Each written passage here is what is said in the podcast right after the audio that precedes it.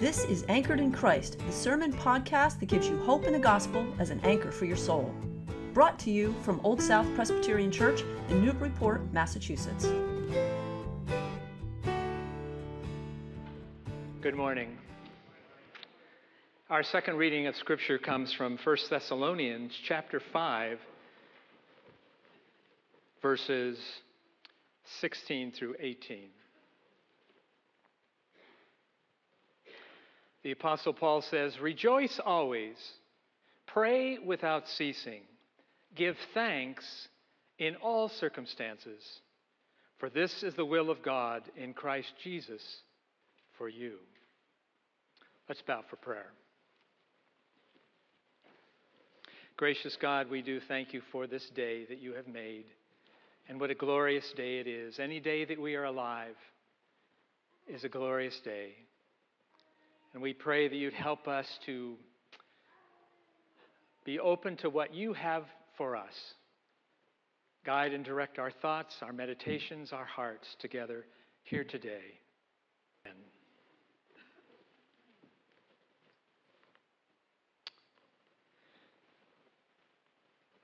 Over the past several weeks, Pastor Sara and others have been focusing on God's kingdom taking a closer look at some of the character traits, some of the qualities, some of the kingdom values that God looks for in his people and that the Bible emphasizes as important and very useful in God's kingdom.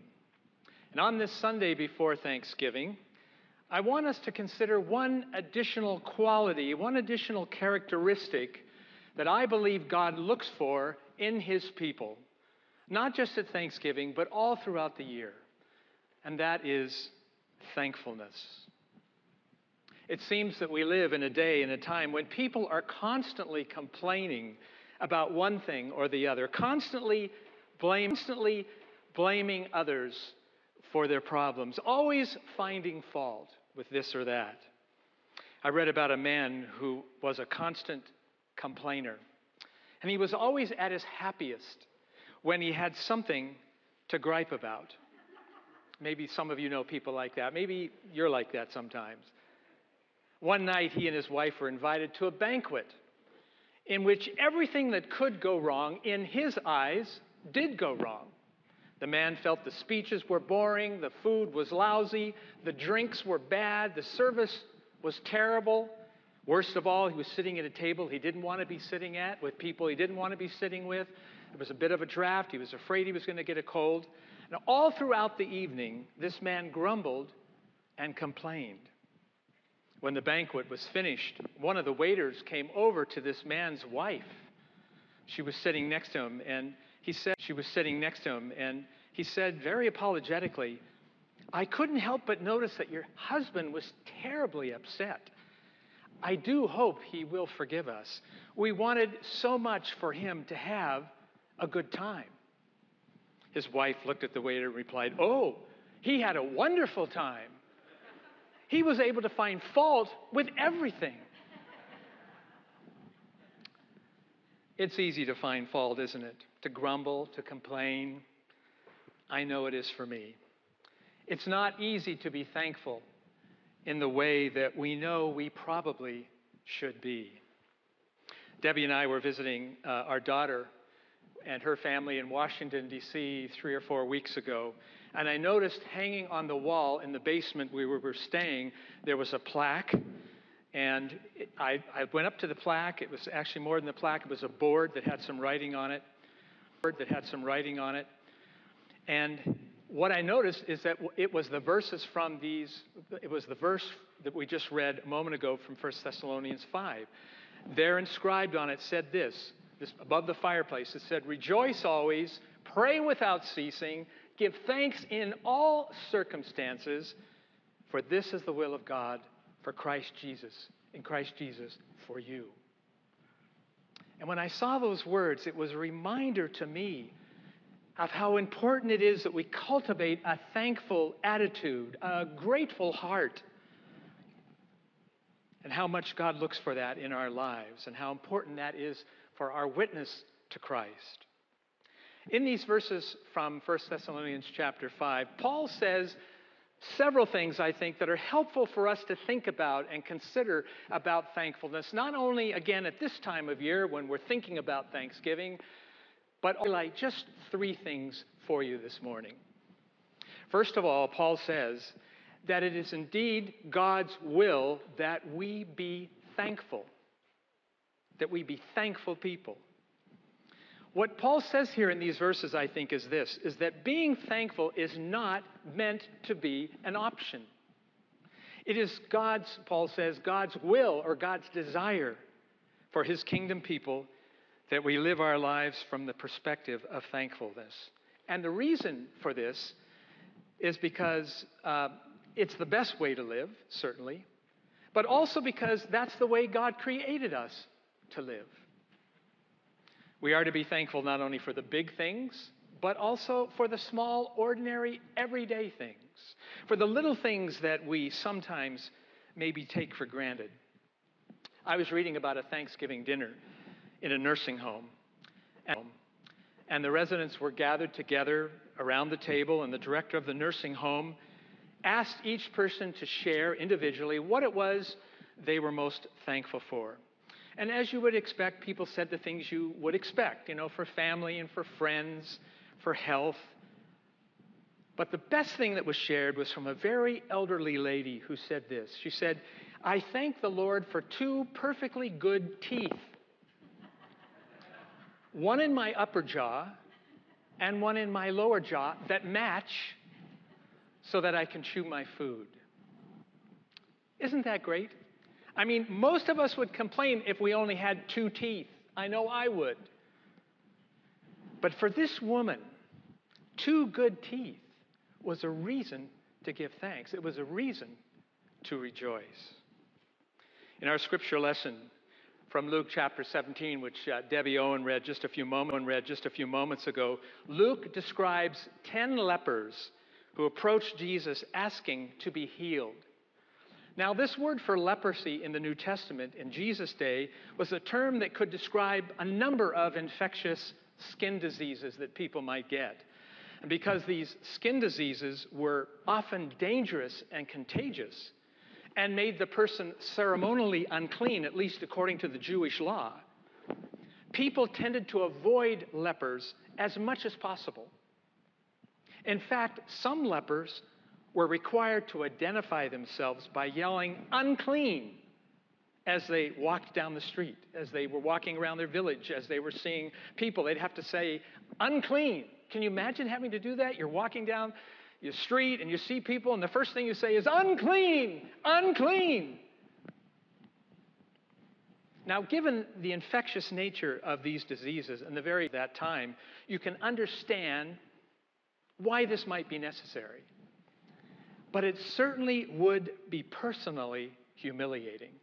And certainly, even worse, very isolating, wouldn't it? And yet, Jesus grants their requests and he heals all 10 of them.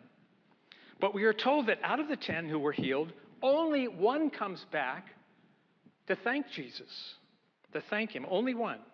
And here's the clincher of this story the one who came back to thank him was a Samaritan.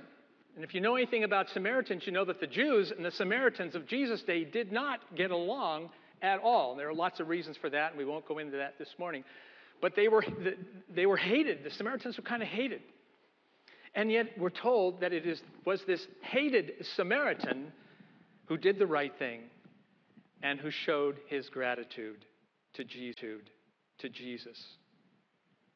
And as I was reflecting on this story, and there's a whole lot more that could come from it. It reminded me that God's will for his kingdom people, for you and for me, is that we live our lives from the perspective of thankfulness. And that we show our thankfulness at every opportunity that we have. Uh, Pastor Sara highlighted that in her Heart of the Matter this week about sharing thanks. Sara, you said, How many times in any given day do you say thank you to someone who has shown you a kindness? What a great question to ask ourselves. I, as I was thinking about that, I was reminded of a friend that Debbie and I have, and she told us one time that the boss that she worked for for many years, I mean, she didn't just sort of do some stuff, she worked for him very closely for many years. The boss she worked for for many years never said, years, never said thank you for anything she did. And when I heard that, I was just shocked. I'm, I'm thinking, you, you can't be serious. This was a, a Christian leader, somebody, you know, that you'd think would know better. Never said thank you to her. She wasn't complaining about it. She just kind of said it as, a, as an aside one day. Um, and, you know, just so as I thought about it, I realized saying thank you, taking that opportunity to do that, is such a wonderful gift that we can give to ourselves and to others. So that's the first thing. Secondly, Paul says that we not only need to be thankful people, but we also need to give thanks in all circumstances. He does not say give thanks in some circumstances. He doesn't qualify this at all. He says give thanks in all circumstances. Now, I will be the first to admit to you that this is much easier said than done in real life. I don't know about you, but in all honesty, there are some and maybe even many circumstances that I run into that I struggle to give thanks. And maybe some of you do too. I would guess few of us get up in the morning and we say to ourselves, Boy, I hope I get into some bad situation or difficult situation this morning that I, so I can practice being thankful. I mean, maybe some of you do. I'd recommend you see a counselor, maybe, but. When we switched to daylight saving time a few weeks ago, uh, I was looking forward to the extra hour of sleep, as we all, all of us do this time of year. We were visiting our daughter in Washington, D.C., as I mentioned earlier, and we were very tired. We'd taken the train from Boston to Washington, D.C. We were very tired, tired, looking forward to getting some extra sleep that night. Back one hour before I went to bed, as I was supposed to do. The next morning, Sunday morning, Debbie's alarm went off and she got up. She was in the bathroom showering and changing. It was about 6:20 in the morning. And I looked at my clock and realized that she had obviously forgotten to set her clock back the night before. I, I asked her to, that I could tell this story. So, so we were both awake an hour earlier than we needed to be. Now, is that a major issue? No. Is it a small thing? Yes. But at that moment, when I looked at my clock and realized she was up way earlier than we needed to be, I was not all that happy of being woken up an hour earlier than I needed to. But here's the deal as I was sitting there fuming about it, this verse came to my mind. Be thankful for what? In what? In all circumstances. And I remember thinking to myself, darn, darn. You mean I have to be thankful even for this, even in this situation? When she realized what she had done, or in this case, not done, Debbie said to me, It's a good thing you love me. And I said to her, Yes, it's a good thing I love you. And then we went on. That's, that's a true story. Notice here, Paul does not say, give thanks for all circumstances. What does he say? He says, give thanks in all circumstances. And I think there's a difference there, a big difference. Among other things, I think what Paul is saying here is that as his kingdom people, we can have confidence that God can and will use all circumstances, however difficult they might be, for some good in our lives. God does not let any, does not let any situation go to waste that has the potential to deepen our spiritual growth, our discipleship, our apprenticeship to Christ, to use the term of Dallas Willard. God never wastes any opportunity, I believe. In Romans 8:28, one of my favorite passages, Paul says, and probably again a, scripture that's probably familiar to any of, many of us. Paul says, "We know that all things work together for good for those who love God, who are called according to his purpose." Again, I'm amazed at the fact that Paul says all things. He doesn't qualify, he doesn't say some things, all things work together for good. Now, it's true that we might not be able to see, and often don't see, how God might be using a difficult situation at the time we were actually experiencing the difficult situation. Often it might not ever know, uh, see it in this life. But that is the promise we are given as kingdom people. In all things, God works for good somehow, in some way, to draw us closer to Himself, to make us more loving and compassionate people towards others, to fashion us more, more into the, His own image and likeness. He uses all things in some way, even when we can't always see it. And often we can't, especially at the time. When my older brother Steve died unexpectedly of lung cancer a year and a half ago, and I've mentioned this before, I struggled to understand how to give thanks, frankly, in that circumstance. Honestly, at some level, I'm still coming to grips with how to think about that. And I'm sure that there are some of you here this morning that have been or are in circumstances where you are struggling to understand how my God, to understand how my God might use it. I'm guessing most of us here. The point is, we need to learn to cultivate an attitude of thankfulness even in less than ideal circumstances, as tough sometimes as that might be. The true test of a thankful heart, Paul says, is when, we're, when we are able to demonstrate, at least to some degree, some level, thankfulness even in the midst of pain and difficulty and disappointment.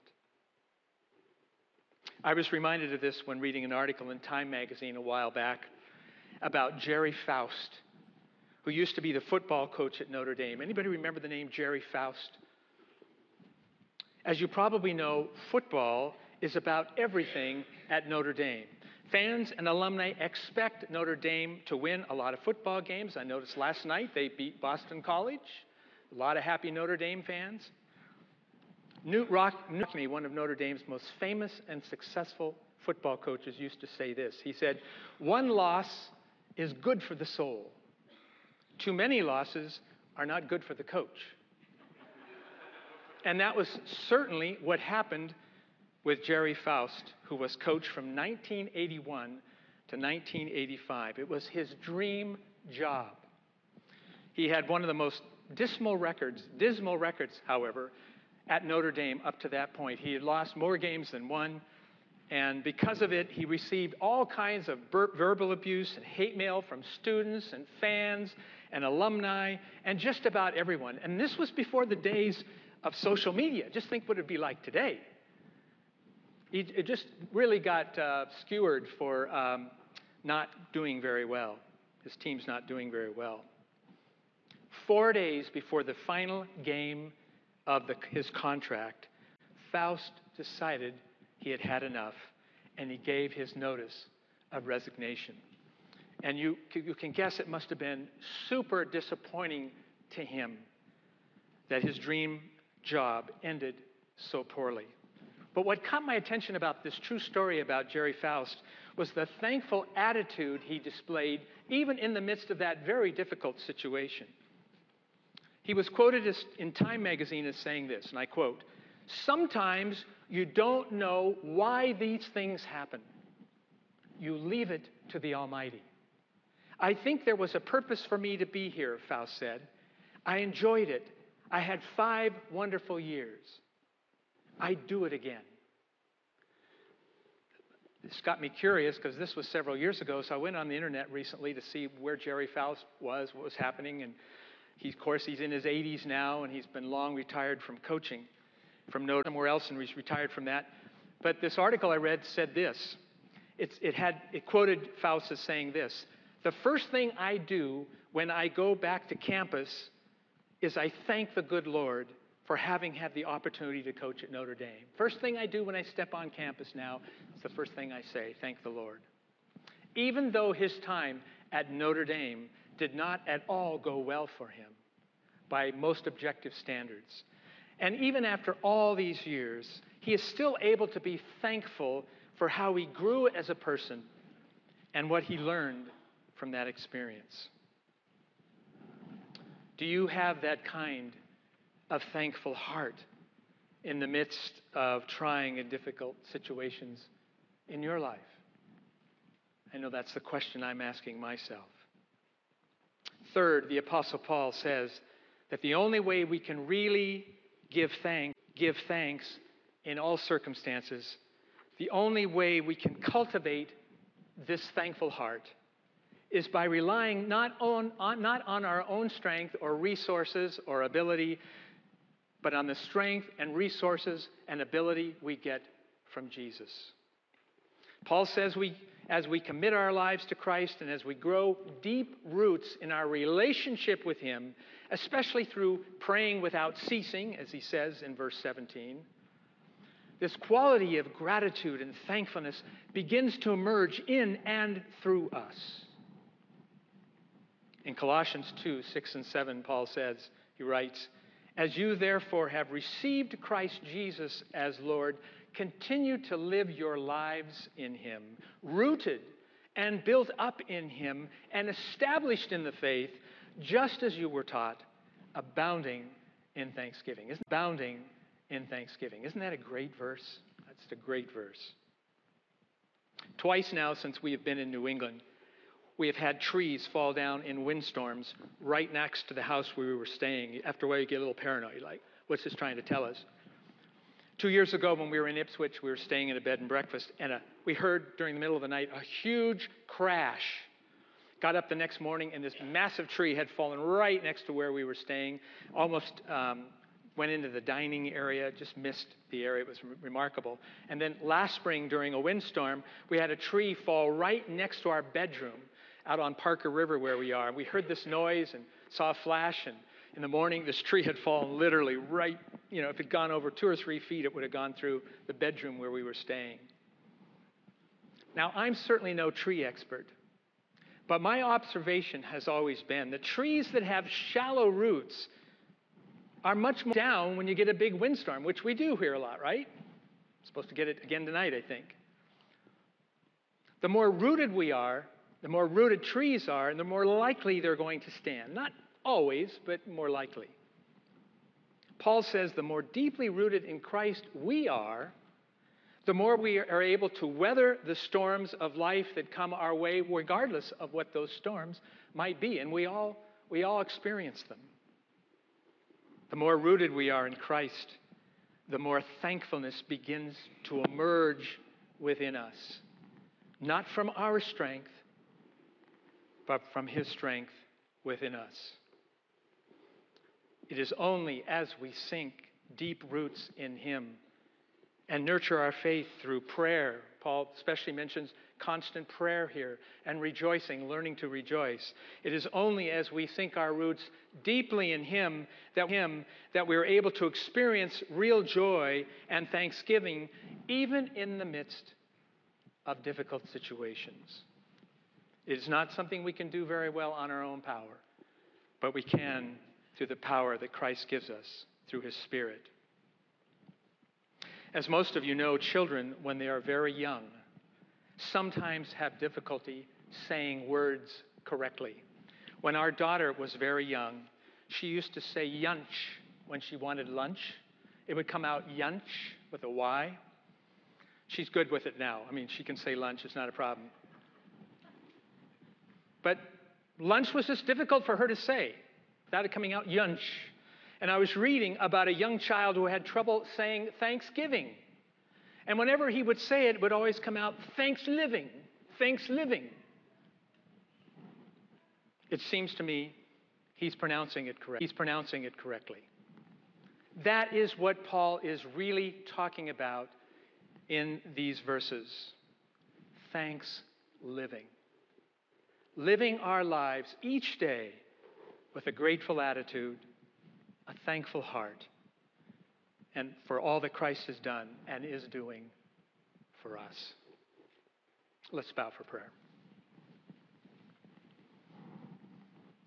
Dear God, we are reminded that we cannot do this on our own power and our own strength. We fail so often. But here's the good news we don't have to do it on our own power and strength because you have promised to be with us, to be working in our lives. No matter what situations we might come upon, we can look to you for help. And so we do today. for whatever we might be experiencing or facing that's difficult. We pray that you would, difficult. We pray that you would be at work in and through us, even in that situation. And so, Lord, we are so grateful for your love for us in this and in all things. And we ask it. Thank you for listening to this sermon from Old South Presbyterian Church in Newburyport, Massachusetts. If you'd like more information about our historic church, or you'd like to find out more about the gospel of Jesus, please visit our website at oldsouthnbpt.org. The peace of Christ be with you.